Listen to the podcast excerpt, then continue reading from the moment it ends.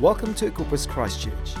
Equippers Church is a whole lot of friends championing one another to go higher in Christ.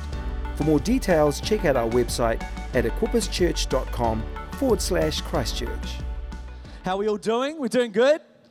Yeah, some of you are doing good. Some of you were just involved in conversation with your neighbor, which I understand. You're an amazing bunch of people. How are we doing? We all right? It's good. It's great to have you here today. Great to be with you. If you haven't met yet, uh, my name is Jono, and, and uh, hopefully you're already feeling well and truly welcome to church. But if you're not, just one more for good measure. Welcome. Uh, it's great to have you here with us. And you're in church, uh, whether it's your first time or whether you've been coming for a hundred years, in which case we should celebrate your birthday because that's quite a milestone. Uh, but however long you've been with us, it's a great day to be in church, yeah? It's a great day to, to come together uh, and be reminded of, of the things that matter. Uh, and if you've been with us for the last couple of weeks, couple of weeks meaning like eight weeks, so really the last couple of months, uh, we've been in this series for the last uh, couple of months called. House, yeah, we're going to start it all over again from the top because you've forgotten, right? No, just joking, right? We've been in a series called A House of Prayer. Uh, and we've been looking at, at, at this um, reality, or we, we've been looking at why is prayer important, really? And then from there, if prayer is important, which hopefully you've been convinced that it is, how do we pray? Like, what, what does that look like? And, and to take you all the way back to the start, we started with a, a, a asking a question. The, the question we asked is, what is a house of prayer? And we looked at the story of David and of Jesus, and we looked at, at David's tabernacle, which was a tent of prayer and worship set up in the middle of ancient Israel that transformed the nation. And we, we looked at Jesus' triumphal entry, which is when he comes into Jerusalem and, and, and they're throwing down uh, palm fronds and he's riding on the back of a, a colt and they're saying, You are the king. And it's this entry which kind of starts the chain of events which leads to Jesus being killed on the cross. As Jesus comes into the temple, as Jesus comes to us as humanity to tabernacle with us, transforming our access to God. That, that we could be a people who live in the intimacy that Jesus won for us. That really, if we were going to define prayer as, as any one thing, prayer is simply intimacy with God. That we do not believe that God is far away and angry, distant, hard to impress, but that God comes to us. That God made a way for us to have a relationship with Him, that, that we can have a, a friend that is closer than a brother that we can know Jesus, we can know God personally and intimately. And, and that this kind of starts as Jesus comes into the temple and he makes this statement. If you have your Bibles, why don't you turn with me to Mark chapter 11? We're going to read this one more time. It's, it's probably fairly familiar by now. Mark 11, verses 15 to 18. It'll be on the screen behind me. It says this On reaching Jerusalem, Jesus entered the temple courts and began driving out those buying and selling there. He overturned the tables of the money changers and benches of those selling doves and would not allow anyone to carry merchandise through the temple courts. As he taught them, he said, Is it not written, My house will be called a house of prayer for all nations, but you have made it a den of robbers? The chief priests and the teachers of the law heard this and began looking for a way to kill him, for they feared him because the whole crowd was amazed at his teachings. See, today, to, to finish this, this series that we've been in, I want to go back to where we started and I want to ask the question not what is prayer, not what is a house of prayer, but today I want to ask the question what do we do with our prayers? Why don't you bow your heads with me and, uh, and, and let's pray? God, I thank you so much for, for, for this moment in time as we gather together as a people, as a family, and in all the different ways that we come in. God, that you are here in our midst. I pray that today, as, as we look at your word, that it would not be my ideas, it would not be me convincing us of anything, but that you would speak. God, I thank you that you've already been speaking this morning. God, I pray that today we would leave encouraged. We would leave with, with further clarity of your love for us. We would leave knowing that, that we are called, that we have the opportunity to be a part of doing something incredible with you. God, today would, would you be glorified? Would we turn our attention to you? Would we know more of your love? We pray this all in Jesus' name. Amen. So, so the statement that, that Jesus makes that we've been looking at, right, is my house will be called a house of prayer.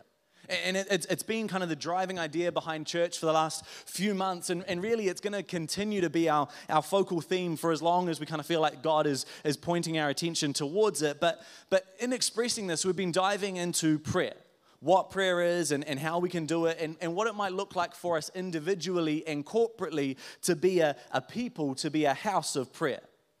Uh, but it's interesting, Jesus doesn't stop there. Right? He starts, my house, is it not written, my house will be a house of prayer? But, but he continues, just like we, we talked about in our commission series at the start of the year, that we're not called to just follow Jesus for ourselves. But actually, innate to who we are, central to our faith, is we're a, a missional people. That your faith is not just to make your life more comfortable, that it's not a get rich quick scheme just with a spiritual kind of slap of paint. But that there's something about our faith that, that says, hey, when you lay your life down, you find it that it's countercultural, that it's upside down, that it doesn't make sense. And we see all throughout Scripture that no one is ever called in by God. No one ever encounters God to not then embrace mission and, and call to be a part of what God is doing.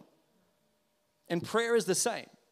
Right? Jesus' prayer, the prayer that he teaches us, the Lord's prayer, focuses on asking the, the Father that his kingdom may come and his will might be done here on earth as it is in heaven.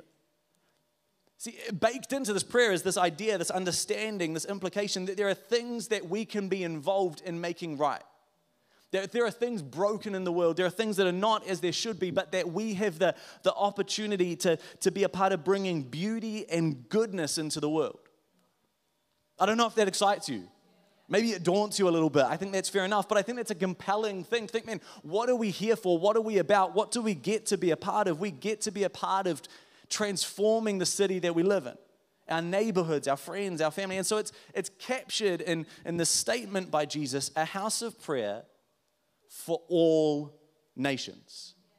And so, for the next month or so, we're going to be leaning into that part of the statement, not just a house of prayer, but a house of prayer for all nations. What, what does that look like? That if we as a people are a people of prayer, a house of prayer, before we're anything else, we are sons and daughters of God. Relationship with God is our highest calling and it is our greatest blessing. And so we embrace the intimacy that Jesus won for us. That as, as Mother Teresa said when we started this, I quoted her, we ministered to Jesus primarily through worship and prayer. But that, that as, as it uh, continues to, we then continue, we go on ministering to Jesus by recognizing the face of Jesus in the faces of the poor and the lost and caring for them. Right, Mother Teresa says to, to put that whole quote together, we minister to Jesus primarily through worship and prayer, but we go on ministering to Jesus by continuing to recognize the face of Jesus in the faces of the poor and the lost and caring for them.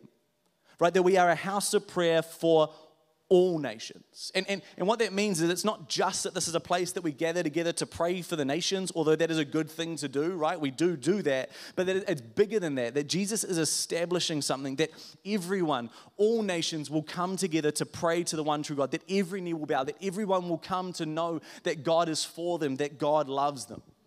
Right? That's the plan, that's the mission, that is heaven on earth that everyone will know that they are valuable, that everyone, that we will see fear decrease, that we will see doubt decrease, that, that things that are not the way that they should be would be made right as we embrace our identity and who Jesus made us to be. As we realize, hey, I'm actually loved, I'm actually seen. God is actually for me as we encounter that, not just in a head knowledge, but as that lands in our heart in some sort of way, that it changes us. And as we are transformed, our communities are transformed. Right? That's, that's the plan. That's the big idea. If it's not exciting, uh, maybe you need to find a different big idea, or maybe you just need to grasp this big idea in a different way. That actually there is hope. There is a way that the things that are not as they should be can come to be made right. That, that there is a way in which the world that we live in can be better than it currently is. The question then is how? That's great. Yeah, things can be better. Awesome. Let's sing Kumbaya and We Are the World and we'll all hold hands, right? Amazing. Let's do that. Get Gal Gadot to, to lead us in that Zoom rendition. And you don't have flashbacks to that from uh, lockdown? Just me. It was a pivotal moment in my life. I was like, what is happening to the world? This is an interesting moment. Doesn't matter. right? But how do we do that? That the how, which is going to be shocking, you're not going to see this coming. We've never talked about this at all before, is we are a house of prayer for all nations. That, that as David did, as Jesus showed us, that when we prioritize prayer in the church, we get the kingdom in the city. Not that when we pray, God does it all, but that prayer is an invitation to become. And, so today, what I want to look at is the join between these two ideas the join between a house of prayer and for all nations. And to do so, I want to look at, at this passage in Mark 11 again. I want to focus on three key moments. Those moments, if you're taking notes, are figs, tears, and revolt. Is that all right? That's good because those are the, the zaniest titles I have for you, right? Figs, tears, ego, Brett. You can see it now. Sorry, I'm blocking a little dance for you. Uh, figs, tears, and revolt. So, uh, scene one, if you have your Bibles, in Mark's uh, account, this, this odd thing happens in between Jesus entering Jerusalem and, and arriving at the temple. It, it, pops up almost like an aside, almost like a, they were writing down things that were happening and they remembered, oh, yeah, and this thing happened. By the way, on the way to Jerusalem, this odd thing happened. It's kind of just thrown in there. It says this in, in Mark 11, verses 12 to 14. The next day, says on the way to entering Jerusalem to, to overthrow the temples and all the rest that happens, to our, to our statement, a house of prayer for all nations, says this The next day, as they were leaving Bethany, Jesus was hungry. Who can relate? I'm like, yeah, my boy Jesus, he represents me. Seeing in the distance a fig tree and leaf, he went out to find if it had any fruit. When he reached it, he found nothing but leaves because it was not the season for figs. Then he said to the tree, May no one ever eat fruit from you again. And the disciples heard him say it. The other week, uh, a couple of weeks ago, we had Equip Her on, right? Uh, Equip Her's Woman, Equip Her Experience. I hope you win. It was a great time. And, and so, one of the things, and really it's a bare minimum, like I'm not um, asking for, for any kudos for that, but I was looking after the kids, which they are my kids as well. So, I just want to say, like, a, again, it's not, I do look after the kids on a regular basis. It's not my one a year, Jono, hey, babe, you know, you go to your, uh, your, your, thing and I'll look after the kids. It's one time, right? But uh, I expect a pat on the back when you get home, right? We, it's, so I'm looking after the kids. And, and one of my favorite things to do uh, with the kids, one of my favorite things to do in general, is to go to Riccarton Bush Market. Has anyone been there? Yeah, if you can find a park, right? That's a miracle. If you get a park, you're like, "Is the will of God, we go to the market today. If you don't find a park, then the favor is not with you. Uh, or you need to look in a different place.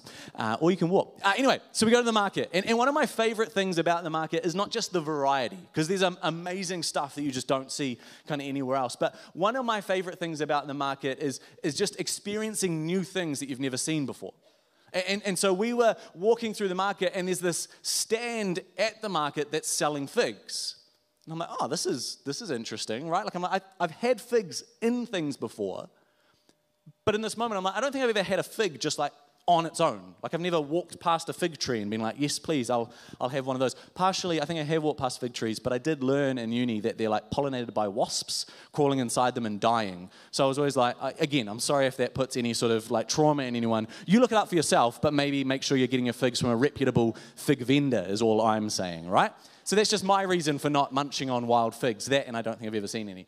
Uh, and so they've got these figs. I'm like, oh, that's cool. And the, the other great thing about the market is not just the variety, it's the free samples. Right? And so not only are they selling figs, and I'm like, I don't know if I want to buy figs because, you know, wasps and stuff, I don't know. But, but here are some free samples. And I'm like, well, I'll, I'll try a free sample of figs. Yes, I will. And, and so I go and I get, you know, there's me, Ollie, and Harriet. And so I get three free samples. And, and we go over to the, the, the river. And I'm like, guys, this, this, you know, let's try this. It'll be amazing. And I eat it. And, and guys, figs are incredible. Like they take, like again, I've had figs in things, but I just didn't like they're like nature's candy. Like figs and grapes are just God showing us that He loves us in fruit format. I'm, I'm all about it. And, and then, even better, I go to the kids, hey, do you want one? I don't know if you've seen a fig. They look weird, right? There's lots of like little things in there, and like you can believe that a wasp has crawled in there and died. It's odd looking. And so both the kids look at me and they're like, no. I'm like, I'm not going to try and convince you because I really enjoyed my first taste. So, two more for me. This is my sort of day. It was a great day, is my point. Don't go to Riccarton Bush Market and eat all the fig samples. Some of them are for me, all right? We're working something out. But my point is, is that figs taste amazing. And so I can kind of imagine for a first century Jewish peasant who lives in a culture without high fructose corn syrup, who's not just getting constant stimulation in that sort of way, how good a wild fig must have tasted. Like I can, I can kind of understand Jesus' excitement when he sees this fig tree in the distance. He's like, oh, this is going to be a great snack and it's looking healthy and it's in full leaf. And maybe he's approaching it and he's just tasting figs. You know that way when you're looking forward to a meal and you start tasting it before you've tasted it? He's in this sort of moment, right? And then how disappointing it would have been when he gets to the fig tree and it's got all the signs of life, but, but there's no actual fruit on it. I mean, that would have been a downer.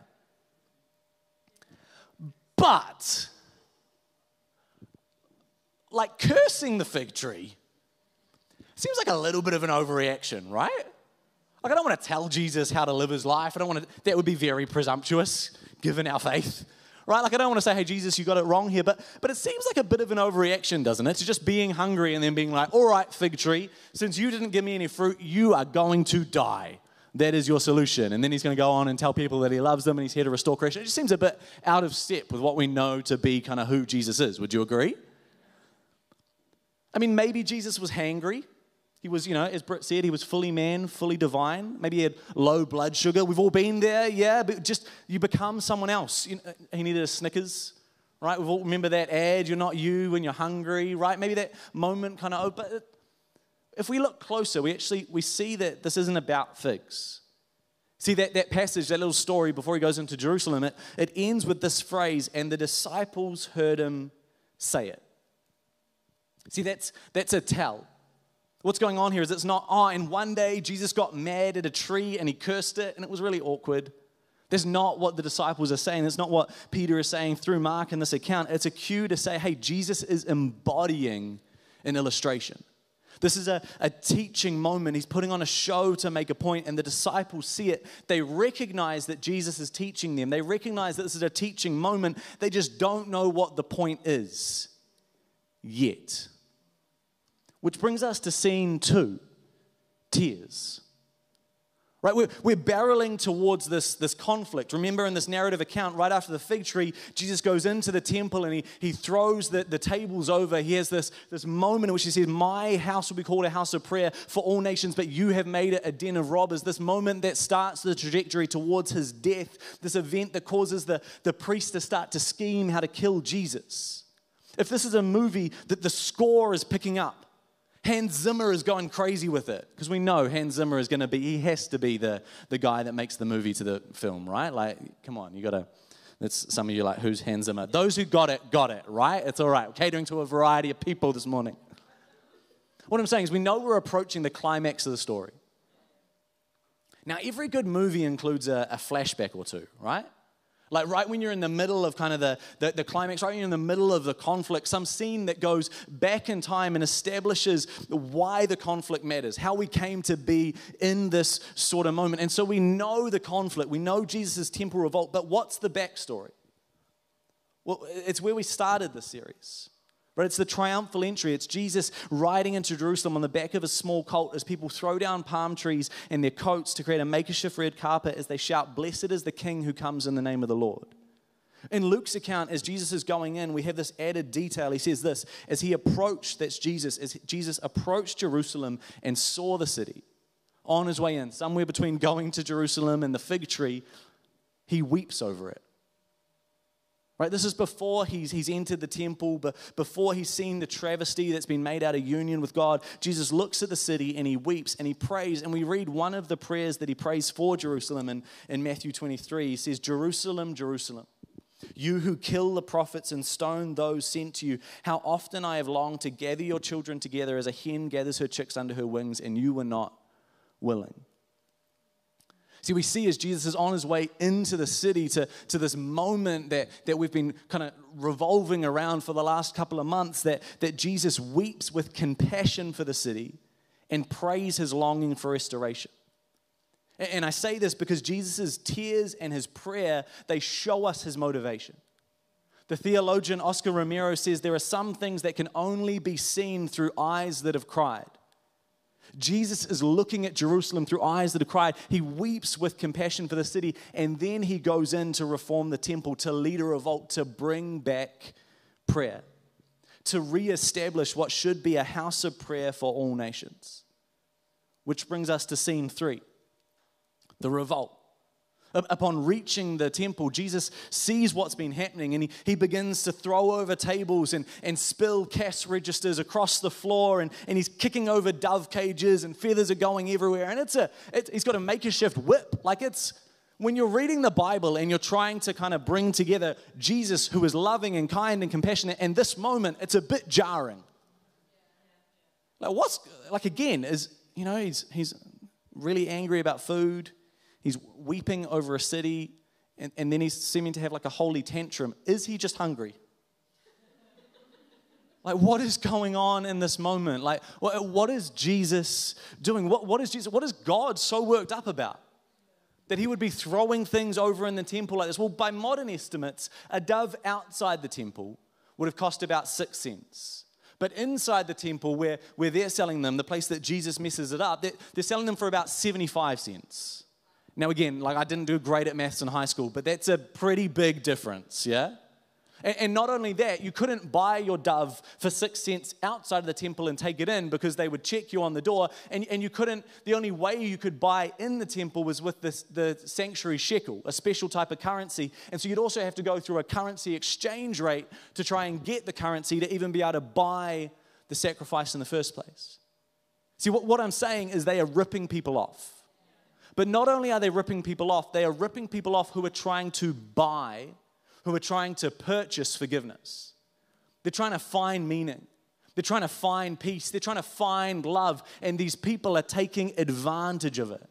And, and, and in particular, the people that they are taking advantage of, this is all happening in this part of the temple which is known as the court of the Gentiles.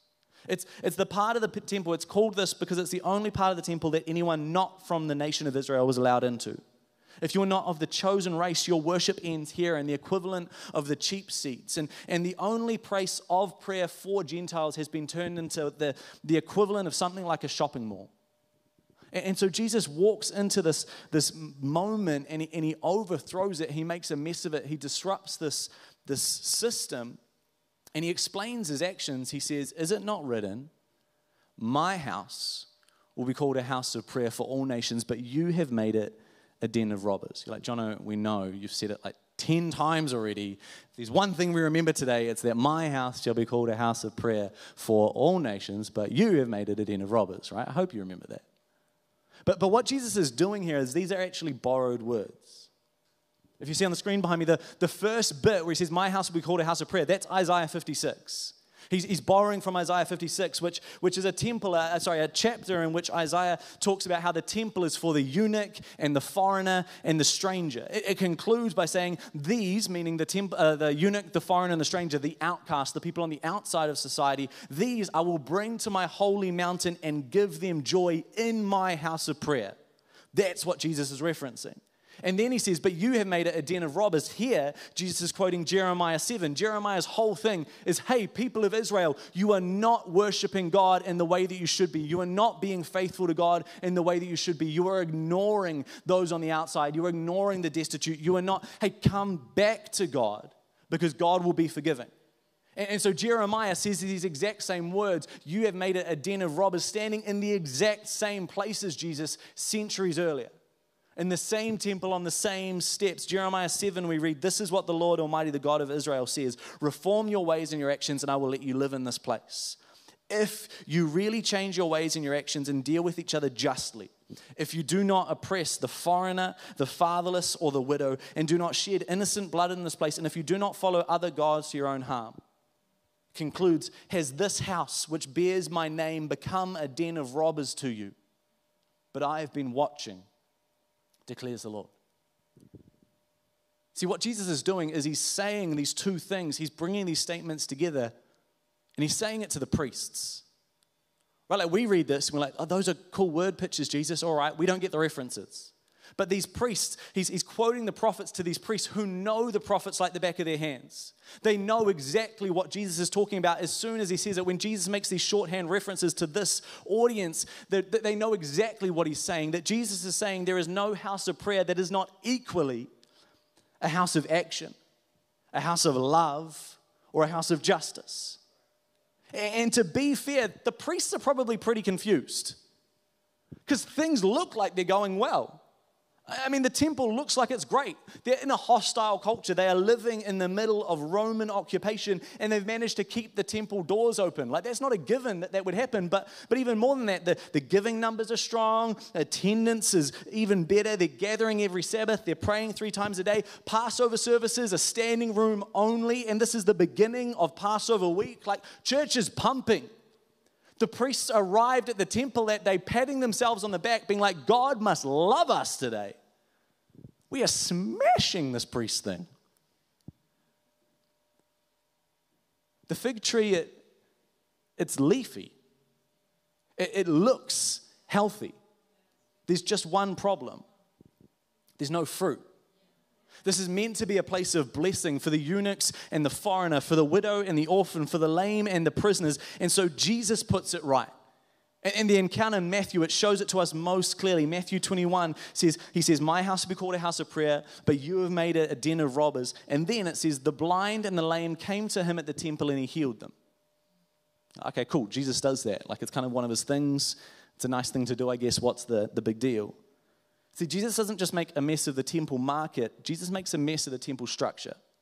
He brings the blind and the lame in with him. The blind and the lame, people who historically weren't allowed to even cross the front door of the temple because their physical problems, their physical infirmities represented to the culture that they had some sort of sin issue in their life or in their family's life. And this was a proof that they were a bad person and they should not be allowed in the temple. He brings these people inside the temple with him. And then once they're within the temple, what does he do? He heals them. He brings them into the very presence of God where they're told that they don't belong and he heals them, which means that the priests who have barred them from coming into the temple their entire life are now in a predicament. Like, well, I wasn't going to let you in because you were blind and lame, but between you coming in and now, something changed and I can't really keep you out anymore because the thing that I thought that I could judge you by has now been Jesus is saying the, the illness that you misdiagnosed is spiritual. I took care of that. Jesus is saying, She's welcome in my Father's house. He is welcome in my Father's house. Jesus isn't just letting some doves free, he's, he's kicking down the gates that divided people from God and people groups from one another. But what's amazing is Jesus doesn't just do this in the temple. It's not just in this one moment. Mark's gospel explains that while Jesus was doing all of this during the final week of his life, he was staying in, in the city of Bethany. But more specifically, we read that he was in Bethany, reclining at the table of Simon the leper in Mark 14. The thing to, to notice there is not that he was reclining, or that, that's a good way to sit, you know. You can live like Jesus. Why are you reclining all the time? Just trying to be like Jesus. Just get my recline on. Just feel it out. Just get a little bit lower in your seat. Just get comfy. Yeah, that's right. Assume Jesus' seated position. But not too comfy, because I do want you to pay attention. It's not that he was reclining, but it's where he was staying. He was staying at the house of Simon the leper. Jesus was, was eating his meals and laying his head at night and, and having his morning coffee. I assume that he was having coffee because that is the drink of the Lord. Uh, in the final week of his life at the home of Simon the leper. Right? And, and what that means is to enter the home of a leper, to, to eat at their table, to share their company, would have made Jesus, according to Levitical custom, ceremonially unclean. See, the, the deal here is, is this is Passover week. And if there is anything that a rabbi cannot be during Passover, it's unclean. Right? They need to be clean to represent the people to God. See, Jesus isn't just inviting the outsiders into the temple, He is taking the temple to the outsiders. He's saying, You do not need to come just to this one special place to find God. If you do not think that you fit in, I will go so far to show you the, the Father's love that I will take the temple to you. I will bring it to you. And what Jesus started with a temple cleansing, he finished seven days later at his crucifixion. When the temple curtain was torn from top to bottom, the Holy of Holies curtain, the, the high priest only once a year curtain.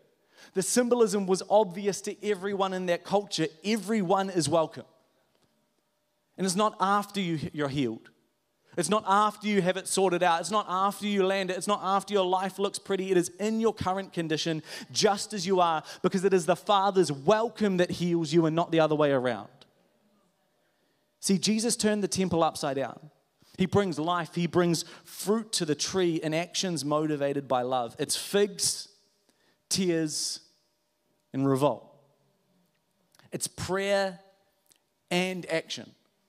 It's a house of prayer for all nations. And the thing is, is that he calls us to do the same. Gerald Sittser says, without work, prayer becomes rote, vacuous, and irrelevant, an empty discipline that shows little evidence of a deep concern in the world. See, this is what we've been talking about as, as prayer as being both doing what we can and asking God to do what we can't. You know, I, I love how Tyler Staton puts it. He says, prayer, prayer is love combined with humility.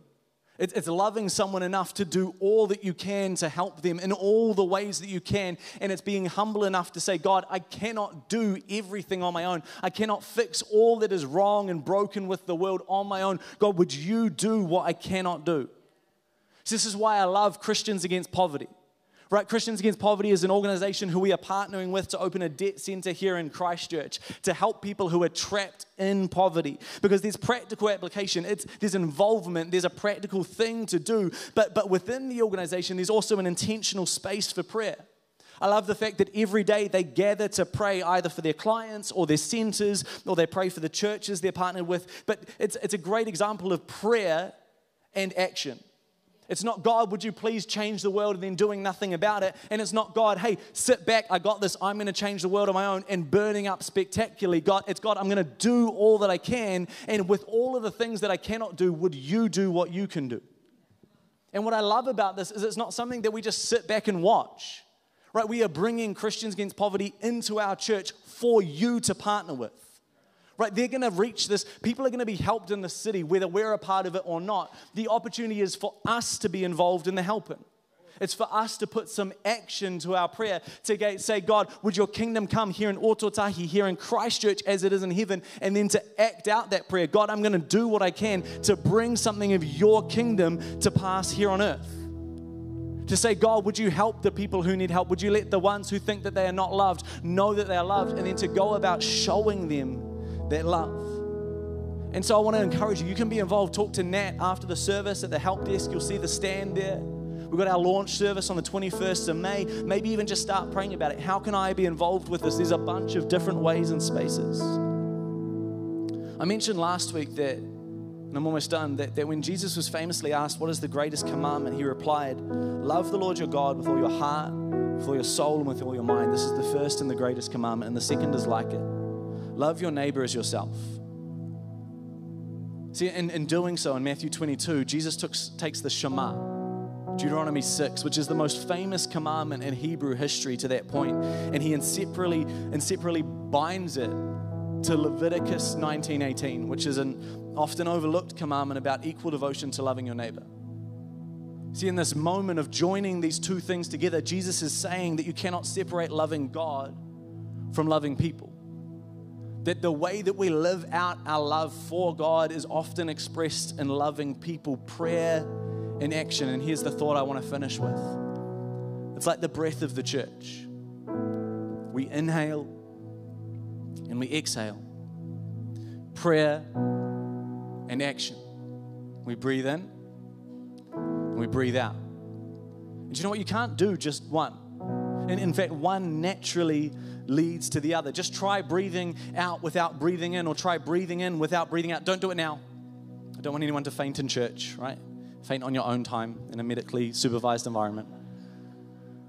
But we all know the feeling. You can only breathe in for so long before you feel compelled within your body to do what? To breathe out.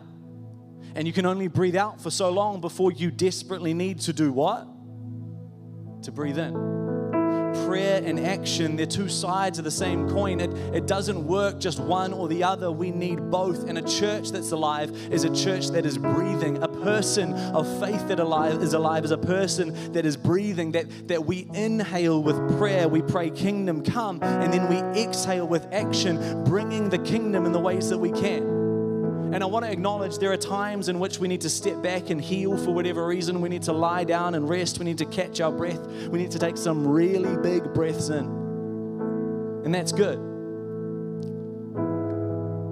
But I'd ask you to look at yourself and ask Am I healing or am I healed? But because if you're healed, the invitation of Jesus is to help, to get out of bed and to help others.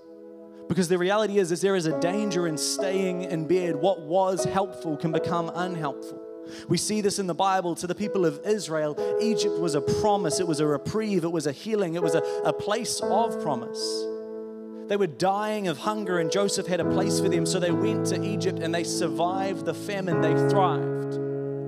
But over time, something changed. What was a place of promise became a prison that Moses needed to deliver the people from the very same place that Joseph led them into, which was a place of help and healing, over time became a prison. See, the difference was time. I, I think if you're healed and you stay resting, your rest can become a prison. We, we see this practically. A sick person in bed is good, but, but a healthy person in bed for too long will get sick. Their muscles will atrophy, they'll develop bed sores, and what might have started as I can get up whenever I want to becomes I just cannot seem to move. See, it's not that one is right and one is wrong, but it's knowing what is the right stage for you. Are you healing or are you helping? There are times in life to pause and to take some big breaths in. Say, God, I just need to focus on me and you and getting this right, that I am doing the right thing for the right reason. That is so important. Maybe you've been puffing, you've just been breathing out a whole lot, and you need to stop, to pause, to take some breaths in. But what are you resting for? Because if we are taking breaths in, there must become a point if we are to maintain a health, if we are to stay the way that God has made us, that that breathing in then turns into breathing out. That there is a balance that is a breathe in and a breathe out. I'll finish with, with this thought. What if today Jesus met you right here at Equippers Church? I, I mean, I, I hope that your experience is that Jesus meets you, you know, every Sunday right here at Equippers Church. But I mean, if he practically walked in, like physically, if Jesus walked in embodied in flesh, and he said to us, Hey, follow me, and led us out those doors, and we walked with him, where, where would he go? You know, I, I, imagine that there would be occasions where he'd take us for a, a, nice walk, you know, maybe through Hagley Park or up to the top of the Port Hills, just enjoying each other's company, just, just resting, just marveling at the beauty of the world. But I also imagine that those occasions would be at least equally balanced by trips to the parts of town that you'd rather drive around to the house of the friend that you've been avoiding, or on CAP visits to those trapped in poverty, or to the living room of the single mother who's working multiple jobs, or to the table of the hungry child, or, or to the teenager who's out of options without a single person to look up to.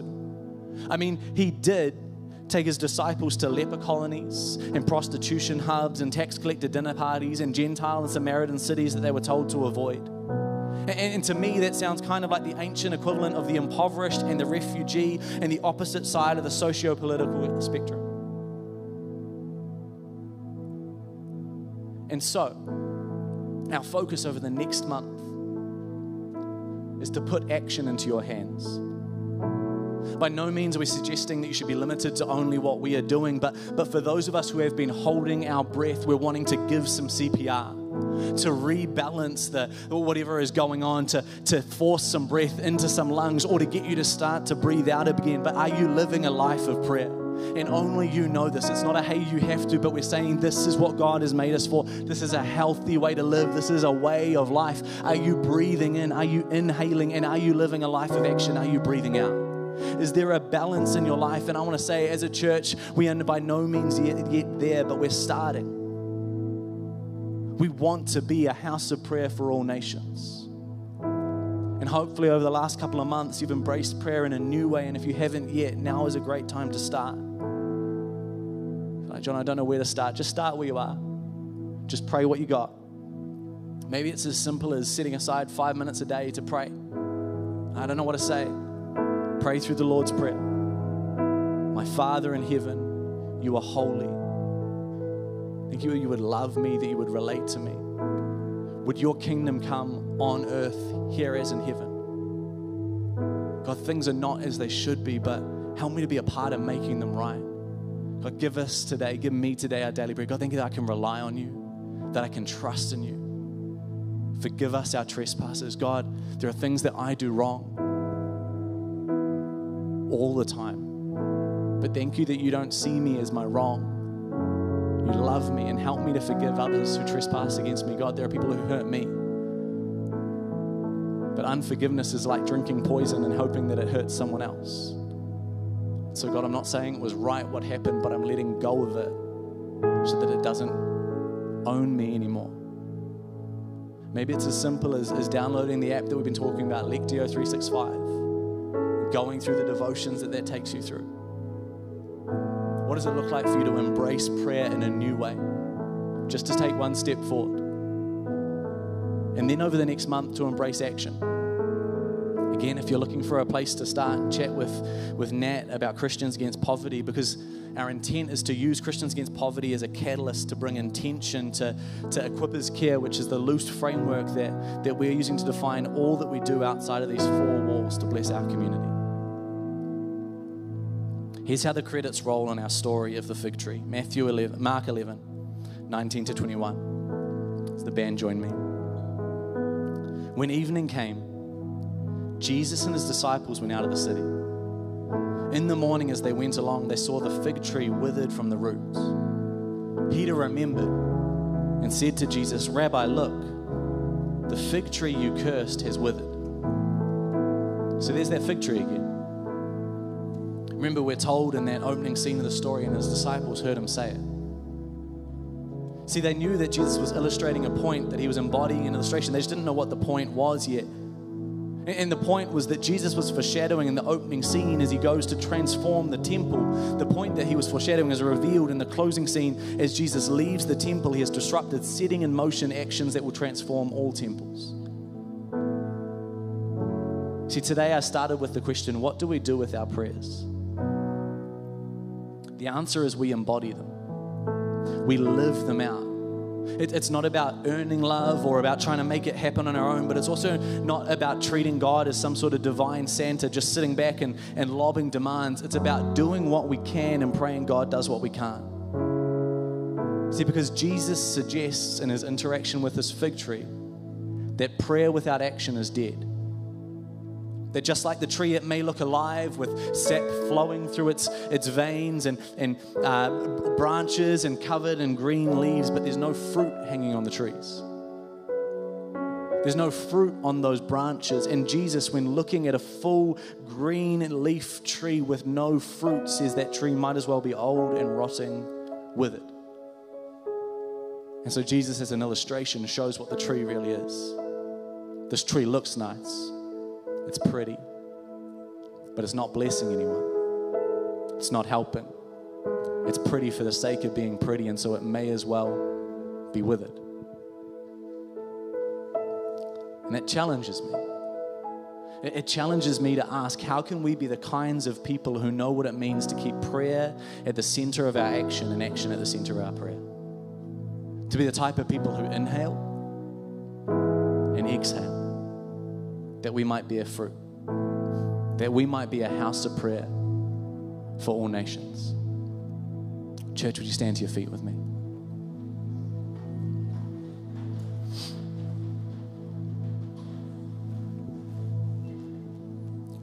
I want to finish in prayer if you bow your heads, if you close your eyes.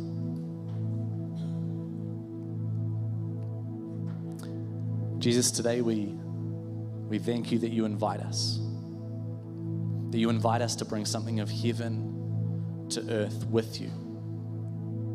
That you love us so much that you would want us involved. That we're not impressing you, that you love us no matter what, but that we can be a part of something beautiful with you. Why don't you just pause for a moment? And why don't you, why don't you let God bring to mind something that is in your hand? It doesn't mean to be big. Maybe it's simply talking to Nat, helping with CAP once a month, once a term. Maybe it's, it's making meals for the church freezer to be given to people in need. Maybe it's helping out with youth on a Friday. Maybe it's sponsoring a, a youth to get to shout. Maybe it's a workmate who needs just some of your time and some of your love. Come on, wherever we're at, there is an action in our hand, a small thing that we can do to bring something of heaven to earth here and now. Just take a second to bring that to your mind. Whatever it might be, would you ask God to help you to walk into it? That God would start something in us, that we might be a house of prayer for all nations, that we might see what is wrong, and from our intimacy with God, knowing that we are loved, be able to step out and say, God, we can be a part of making that right. I'm going to do what I can and pray that you do what I can't. God, we don't want to be a tree full of leaves without fruit. Would you help us to see where we can join our prayer to action? Not action on its own, not prayer on its own, but as you showed, as you lived out that balance between the two. In Jesus' name. Amen. In a minute, the, the band are going to lead us out in a song. But, but just before they do, I want to remind you, I promise I'm done, but Jesus came to reform the temple because everyone is welcome. We're not welcome once we sort it out. We're not once welcome once we, we get it all kind of in the right way. It's God's welcome that heals us, not the other way around. We are not waiting to be welcomed once we are healed, once we've got it together. We are welcomed as we are. You might stand here and think, oh, Johnny, you don't understand. I'm a broken person.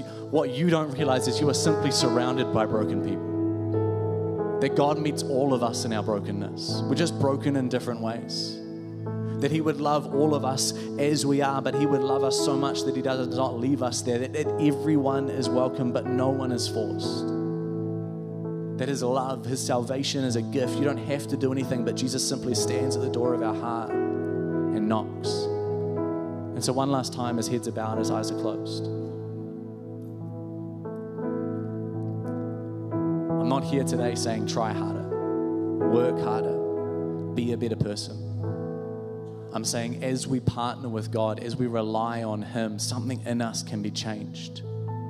That we can do what we can but we can do it in a good way, a right way, a loving way, and God can do the rest, that we can have that faith. But maybe you're here today and you're like, well, I don't know if I can trust God to be God because if I'm honest, I'm God in my life. Friend, I want to let you know that you don't have to leave the same way that you came in. If you're the only one who, who determines your own value, if you're the one who keeps the stars in your own night sky, you don't have to leave in that same place. Today, Jesus has already come for you that you may know intimacy with God, that you may trust Him as God. And so, in this moment, his heads are bowed, his eyes are closed. I'd love to create a moment in which you can simply choose to trust Him, either for the first time or as a recommitment. And this prayer isn't magical, but it's the start of an important decision or returning to an important decision to say, Jesus, I trust you as my God. This cannot be me. Only in you do I know that I'm loved. Only in you do I find value. Only in you does life have meaning because you made me. So if you'd like to pray this prayer with me, just as heads are bowed, as eyes are closed, in a moment I'm going to ask you to raise your hand so that I know who I'm praying with, but also so that you know, hey, there, there wasn't a moment where I just repeated words because people repeated words. That was a decision that I made. That you can look back and say, that was the day that I chose to start trusting Jesus. And so if I chose that day, I can walk out this trust. That you can, as Britt said, remember the redemption. Maybe for you today, you're like, I don't know if I can remember that. Today can be the day that you can look back on and say, that was the day that God met me in my brokenness, in my hurt, in everyone else, and even myself telling me that I was not allowed into the temple. Jesus didn't just let me into the temple, He came to my house and He sat at my table and He said, Everyone else says that you are not good enough, everyone else says that you are not welcome, but I come to you when no one would expect me to because I love you and I say that you are immeasurably valuable. So today, if you would like to receive that love, his heads are bowed, his eyes are closed. Would you raise your hand in three, two, one? If that's you, why don't you just raise your hand up nice and high and let me know? It's just you and God. Heads are bowed, eyes are closed. Awesome. Thank you. Just want to give us a moment longer. If that's you, why don't you just raise your hand and let me know? There's no pressure, but I don't want you to leave feeling like, oh man, there was something that I wanted to do, but I missed out. One last time, if that's you, just let me know importantly, would you let yourself know? Amazing. Church, would you repeat this prayer after me? Jesus, today I choose to trust you. Thank you that you would come for me, that you would love me. Today, I choose to follow you. Be my Lord, be my God. In Jesus' name, amen. Thanks for listening to this podcast. Check out our website at equipperschurch.com forward slash Christchurch.